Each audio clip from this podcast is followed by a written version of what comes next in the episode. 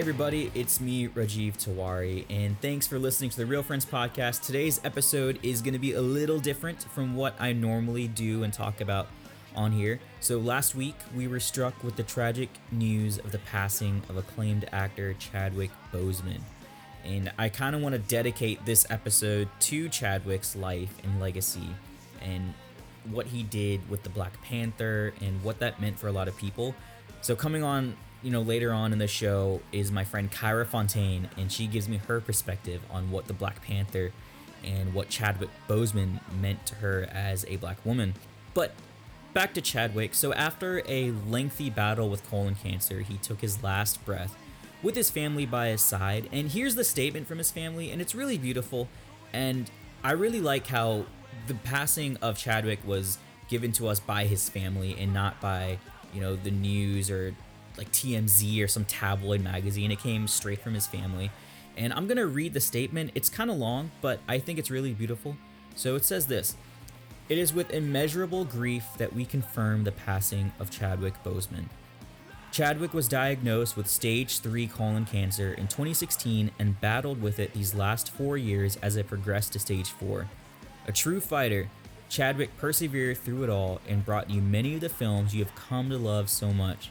From Marshall to The Five Bloods, August Wilson's Ma Rainey's Black Bottom, and several more, all were filmed during and between countless surgeries and chemotherapy.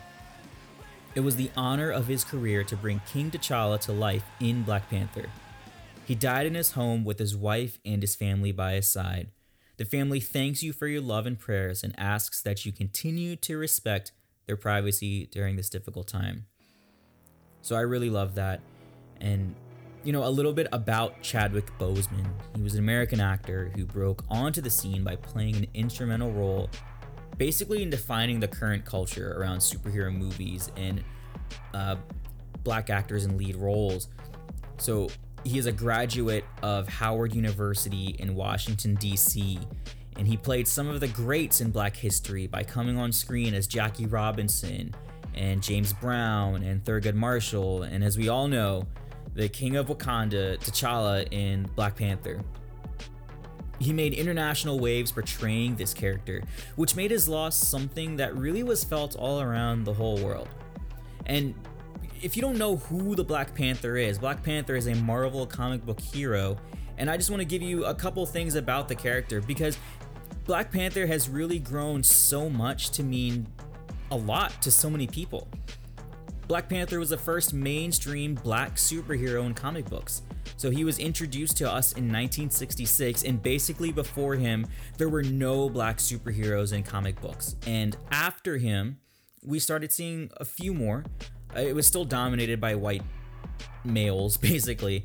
Uh, but after him, we started seeing more superheroes like Falcon, who is in the Avengers movies, if you've seen those.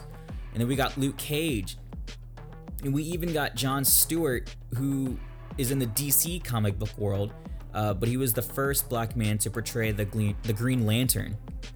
So, Black Panther was written and created by Jack Kirby and Stan Lee, who have basically created every Marvel superhero that we can think of at this time. Uh, and he kind of arose alongside the rise of the Black Panther Party. So there were definitely political undertones to the writing of Black Panther, but Stan Lee has straight up said that, you know, we didn't name him Black Panther because of the Black Panther Party. I, I think Stan Lee said that he read some comic book outside of Marvel where they made mention of a character named the Black Panther. So Stan Lee liked that. Uh, but, you know, to think that comic books don't already have political undertones to them, uh, is a little wrong because if you think of Captain America, you know, Captain America is seen as this patriotic symbol of America and the military and American strength, but in a lot of ways, Captain America was kind of a critique of nationalism in America. So comic books were and still are political. But, anyways, Black Panther introduced us also to the fictional nation of Wakanda. And what's interesting and cool about Wakanda is that it is this bastion of technological advances due to their usage and harvesting of the metal known as vibranium. So if you've seen the Black Panther movie, you know that they have medical advances and scientific advances and just technology that is beyond anything outside of you know it's just incredible stuff i mean in the movie martin freeman who is also bilbo bilbo in the hobbit movies uh, martin freeman gets shot in his spine and basically he's gonna be paralyzed but wakanda the people in wakanda letitia wright shuri was able to heal him immediately because of how advanced their technology is in wakanda because of how advanced they were as a country, they felt that they had to conceal their advances and hide their country from the mainstream world so as to not be affected by colonialism. So, once again, if you've seen the Black Panther movie, you notice that Wakanda is covered by this force field. Uh, so, if you want to go to Wakanda, you have to fly your ship basically into a mountainside, but it's actually, you know, you flying into Wakanda. T'Challa was also a successful person in his own right. He was educated and he was athletic and he had incredible leadership qualities. I think he went to like Harvard and Oxford and was just really smart in science and math and everything like that. Little cool side note Black Panther was married to Storm from the X Men, so Storm ends up becoming the queen of Wakanda. Uh, but Black Panther had incredible powers, and you get those powers by eating the heart shaped herb that they have in Wakanda. And that gives you heightened abilities such as agility and strength and speed and reflexes, exactly like, you know, what a panther would have. Um, it also gives you the knowledge and access to the ancestors, basically, uh, who were previous Black Panthers. So T'Challa is able to call upon the wisdom of every Black Panther before him and if you've seen Avatar The Last Airbender, it's kind of similar to that, where Aang can call upon all the other avatars for wisdom and guidance. But Black Panther was important for more than being just an incredible superhero. You know, basically 99%, something like that, of all superheroes that we like to follow are white males. Uh, I I can't really think of any black females that have been superheroes other than Shuri and Storm um, and if you know any more, then like let me know. But white males dominate uh, comic books, and while I can't speak on behalf of the entire black community, from what I've read and from what I've seen, Black Panther was significant for the black community in a ton of ways. And I'm not going to just sit here and speak off what I think, so I wanted to talk to a good friend of mine, Kyra, about what Black Panther meant to her and what Chadwick Boseman meant to her. So I think she brings a really great perspective, and she makes it clear, makes it clear that she doesn't speak on behalf of the entire Black community. She only speaks for herself. Um, but I think she does say a lot of great things, and I had a really good time talking to her. She's really smart and she's really good with her words. Um, so here's my conversation with Kyra. Kyra, how's it going? It's going. It's going well. Uh, tell me a little bit about what you do. I know you worked in Richmond with Chat for a while, right? Mm-hmm. Tell me what you did. Yeah, so I worked um, at a nonprofit called Churchill Activities and Tutoring for two years. Um, I was one of the like program leads um, with the high school students. Uh, so I helped to lead the after school program for them. Um, so that pretty much kind of just looked like uh, kids would come after school. We would help them with a little bit of homework help. Um, during my second year, we tried to try to make get that time a little bit more intentional. So we were trying to plan out like fun activities that we could do with the kids and, and try to incorporate that kind of about around like once a month ish. Um, mm-hmm. And so, yeah. Are you still working with them or are you still like volunteering or what do you do now? Right. So um, I actually don't work with them anymore. Um, once I started grad school, I kind of okay. I kind of took over. Oh, yeah, um, school is a lot. school is a lot. School is a lot. But um, so yeah, right now I'm kind of just doing doing grad school, um, studying to get my master's of social work. Um, and I've also been working at the health department, kind of with the the whole COVID thing. So I'm actually one wow. of the people who who calls you if you test positive and try and get all that information and stuff. So, yeah. I feel like that's such hard work. Like that's got to be scary for some people. Like, hey, uh, you just tested positive for coronavirus. Like, is that weird at times? It is. It is very weird. Um, it's definitely not my favorite thing to do. I'm sure it's but I not. just feel like I feel like I'm bothering people. I'm just like, hey, I'm sure you already know this, but right, and then like have to gather all this information. So I'm like asking them kind of personal questions about like who they've been around, what they've been doing for the past like couple Yeah. weeks. So we can kind of like track and see if there are any patterns and things like that. Has it gotten like? Are you making less positive phone calls than when you started, or is it still about the same? I'd say it's still about the same. All right, take note, Yeah. everyone. It's still the same. so do better. Everyone Uh, wear a mask. Wear a mask as much as possible. Make your mask look cool or something. Like it, it works. Um, Kyra, I wanted to talk to you about Black Panther because before we started recording, you told me you've seen the movie how many times? I would say about eight. It's probably more than that, but I feel like eight is what I can I can think of. Eight times. Tell me about the first time you saw it. What was it like the first time you saw it? So the first time I saw it, I had the opportunity to see it with um, some of my friends who are a part of Urban Doxology actually, and um, I saw it on opening night, and I just remember it being amazing. Like I was Mm. like, as soon as I left, I was like, I have to see this again Mhm. because I feel like there's just so much in it. Um, where I was like, it's it's too much to take in just from seeing it once. Uh, so that was just like an an amazing experience. It was really cool to be with the people that I saw it with um, for that first time, and then also just like getting to experience the film in you know in the Yeah. theater and yeah, it was sweet. So as we think about the announcement in early 2017 that Black Panther was happening Mhm. and it was going to feature a majority black cast and it had a huge lineup. Chadwick Boseman, who we can talk about later, uh, Lupita Nyong'o, Letitia Wright, Michael B. Jordan, like the Queen, Angela Bassett. Like it had everybody in it. Like, just tell me what if it meant anything to you that this was going to be a majority black cast in a very white world of superhero movies, also directed by Ryan Coogler, who's a black Mhm. man as well. Like, did that mean anything to you?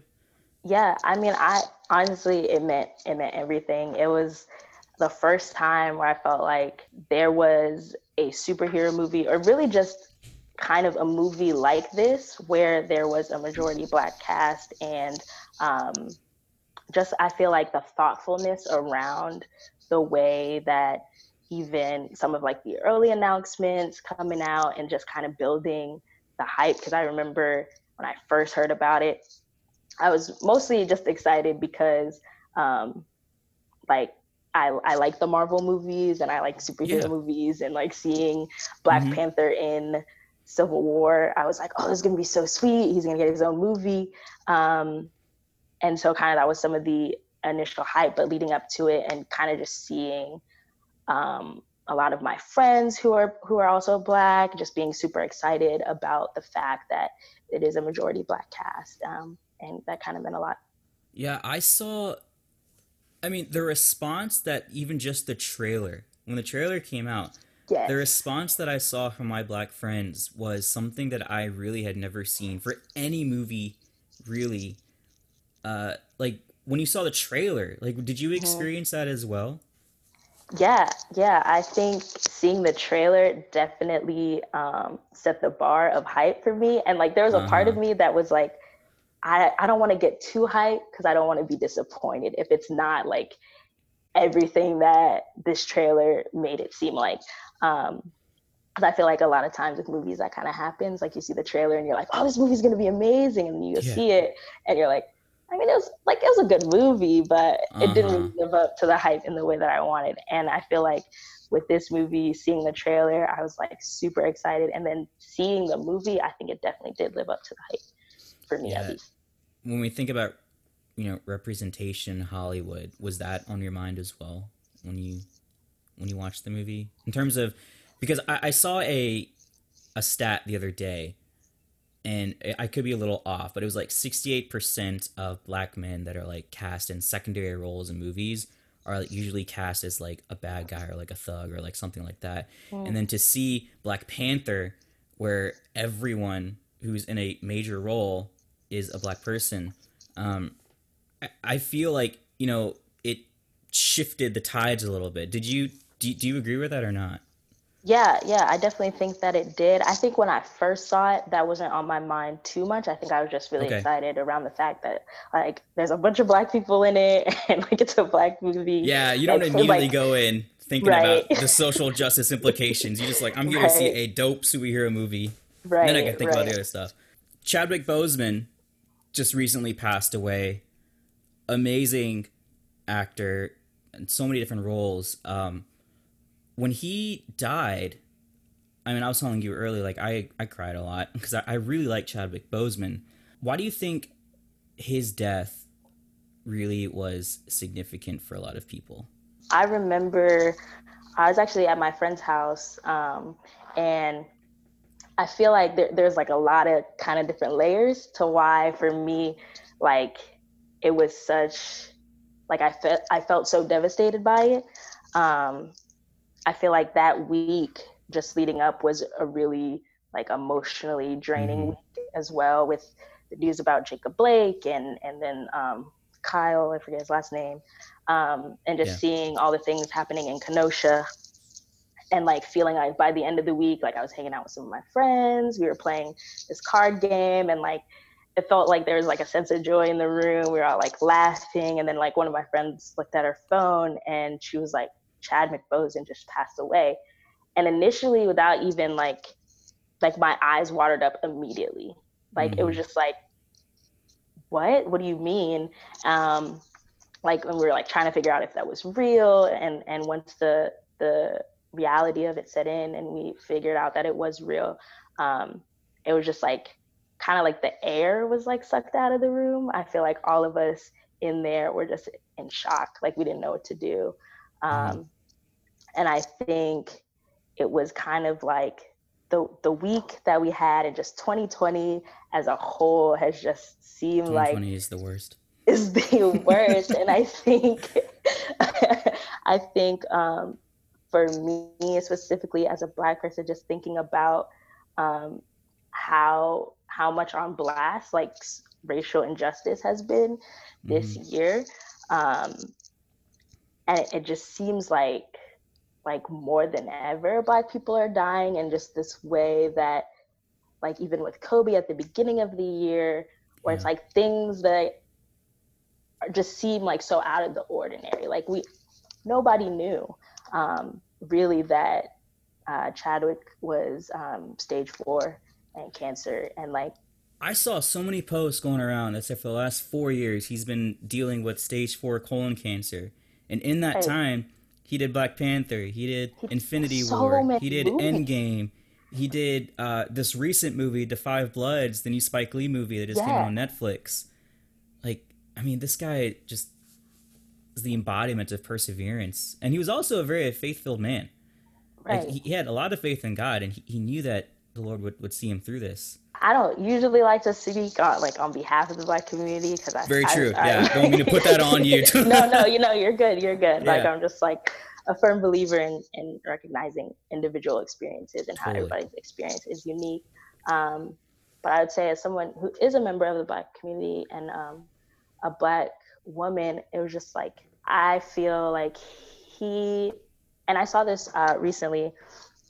Um, it was an interview that he was doing, and he was talking about how um, the roles that his agents were originally bringing to him were like the typical, uh, stereotypical black people roles, like someone who was like a single father or like somebody's mm-hmm. father who left them or things like that. And he um, didn't want to play those roles. And he was like, I'm to wait until I can play something that's like bigger than that.